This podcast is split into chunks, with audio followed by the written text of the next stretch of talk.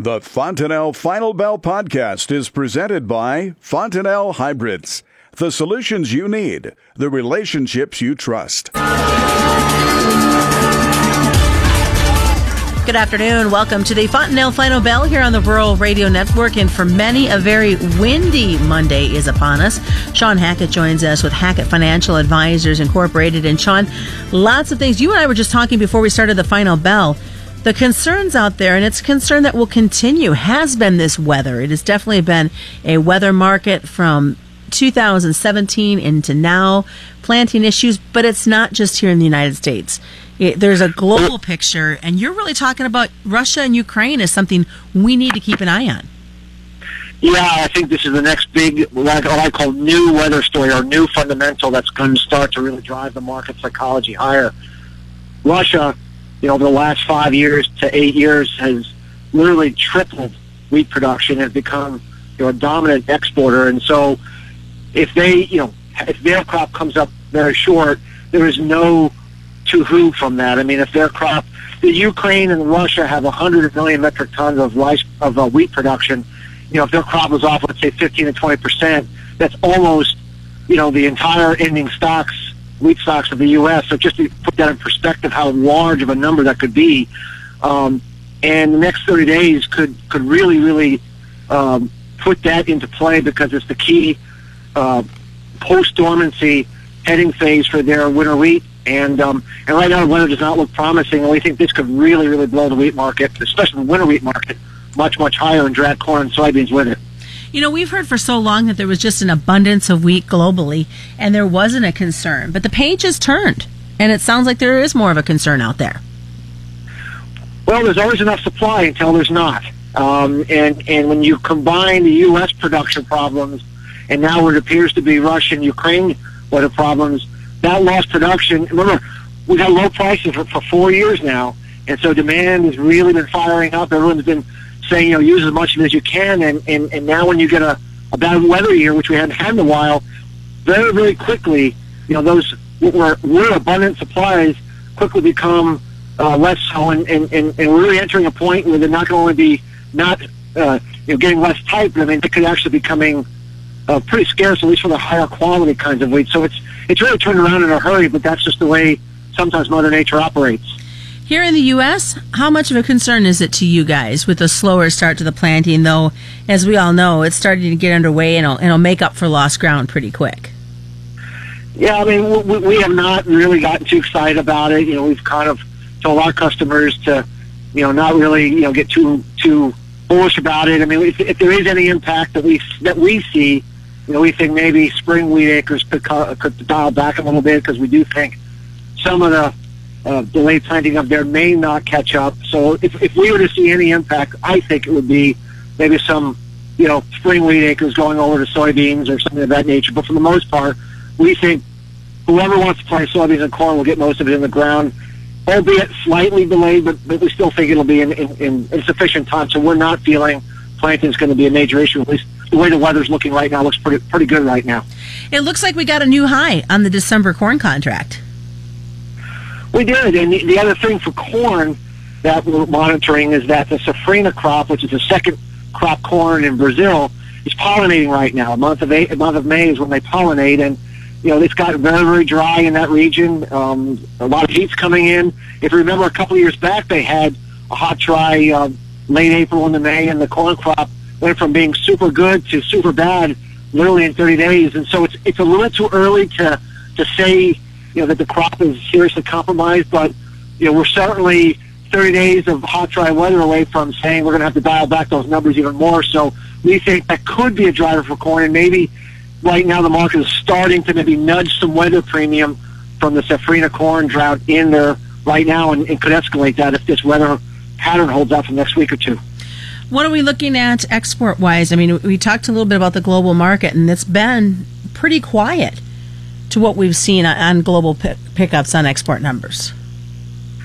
Yeah, I mean, it's been pretty quiet. I mean, I, I think you know there was a lot of product that was bought earlier in the year, and so uh, you know, with all the tariff concerns uh, and, all the the uncertainties around it, I think there was a lot of extra buying that might have taken place from buyers that were not wanting to you know get caught in something that, that they didn't uh, uh, that they weren't comfortable with.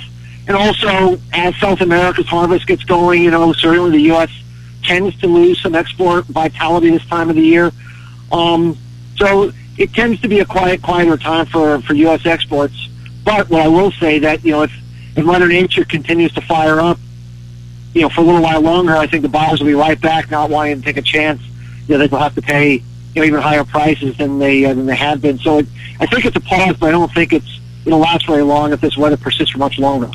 Thoughts? We do get another crop progress report out this afternoon. Do you have any thoughts as to what you might see number wise?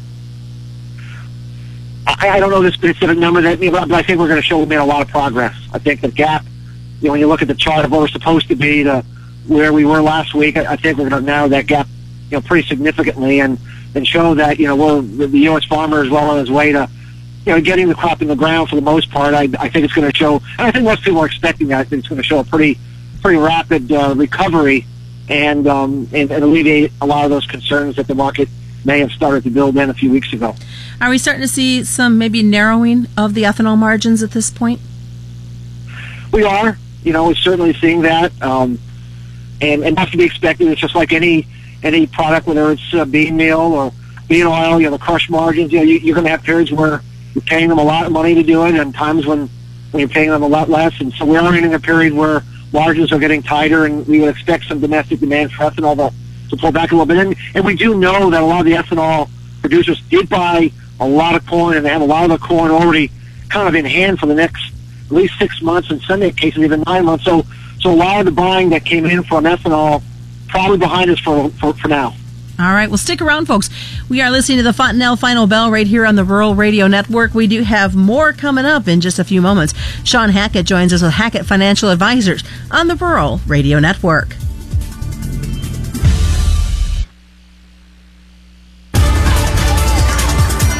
Welcome back to the Fontanelle Final Bell here on the Rural Radio Network. I'm Susan Littlefield. We're being joined by Shawn Hackett, president of Hackett Financial Advisors. And Shawn, one of the things I love when having you on this Fontanelle Final Bell is the expertise that you have in the dairy industry. One of one of few commodity guys out there that really truly understands the ins and outs of the market. And I'm I'm excited for our dairy producers because you're talking about this market taking off and that there's room to run. I love that.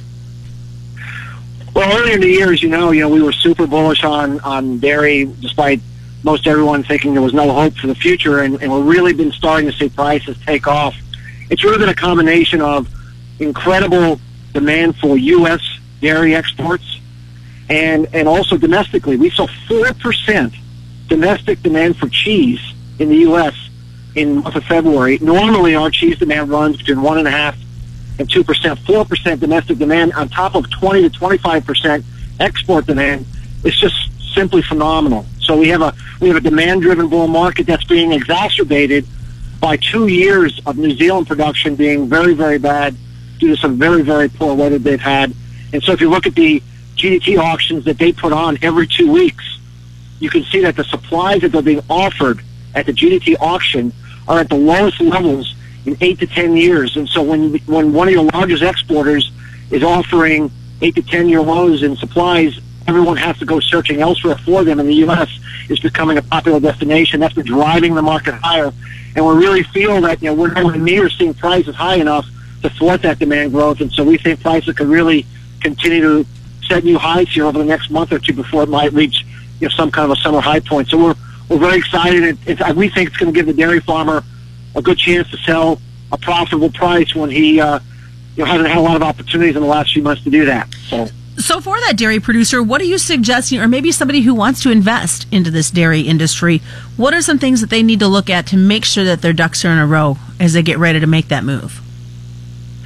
Well, the most important thing that, that we see is that dairy producers need to always make sure they're looking at both sides of their balance sheet. What I mean by that is you can't just market your milk and not take care of your feed needs or you just can't take care of your feed needs and not market your milk. I see so many dairy producers that say, I got my feed taken care of for the next couple of years and have no milk sold.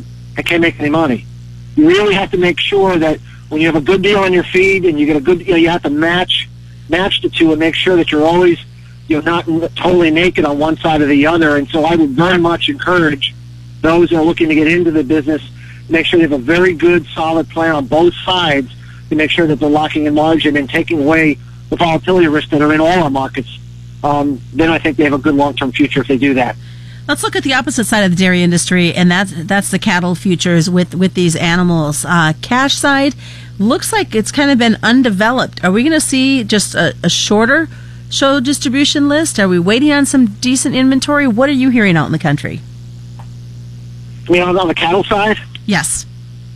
Yeah, I mean, you know, we we kind of had this this big crash in prices. You know, as you know, um, that we had been kind of forecasting, and and then we've had the, we had a violent bounce, and so and then we're sort of backing and feeling. I think a lot of the buyers are just kind of waiting around to see, you know, if, was that just a blip and we're off the way to new lows, or or or have we're, forming a bottom and a credible move to some kind of a seasonal summertime mid peak. And so I think right now where we are, is buyers are aren't sure whether they should be aggressive or or not. So they're just sitting back and waiting to see, you know, if the market is is is truly bottomed or not. And I think the minute that it shows it's it's because we think it's bottomed. We think we're in bottoming phase, and we think once we get a another surge higher, we think the cash market will come alive and really show some vitality, especially as the market uh, as the weather begins to warm up and we start bringing that seasonal uh, seasonal demand that's been delayed this year because it's been so cold for so much longer than normal. You know.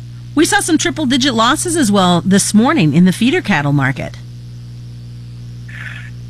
Yeah, we did. I mean, the feeder cattle market is always, uh, you know, kind of the we call it the thoroughbred of of of the two. You know, the the fats are always a little more uh, stable. Um, but you know, we just think it's part. You know, when, when we're near major tops or near major lows, we tend to see some wide swings back and forth as the market's trying to determine. It means what it means is a lot of uncertainty. When the market's trending up or it's trending down, you tend to just be continue to move in that kind of a, a pace. Whereas when the market's gyrating like it has been, it's saying the market isn't sure anymore. It's getting more uncertain. And usually, that's a precursor to the market turning higher. But still, when we look at the supplies that are here and the supplies that are coming, those large supplies still scare buyers a lot of times. And we got some big numbers in the cattle on feed report that, that came out that uh, you know that, that brings concern. in. But we still feel demand will be good enough to provide a credible rally here. So. Well, bring on the month of May. Hard to believe May 1st is already tomorrow. It's true. Well, if there is uh, producers out there, especially our dairy guys, and the depth that you went on the dairy side of it today, producers that want to sit down, talk to you some more, Shawn, what's the best way to reach you and your team? Uh, two best ways is to go to our website at Hackett, H-A-C-K-E-T-T, advisors with an S, dot com, or they can give us a direct call at 561-573-3766.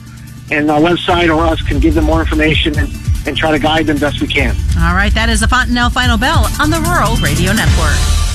You're listening to the Rural Radio Network.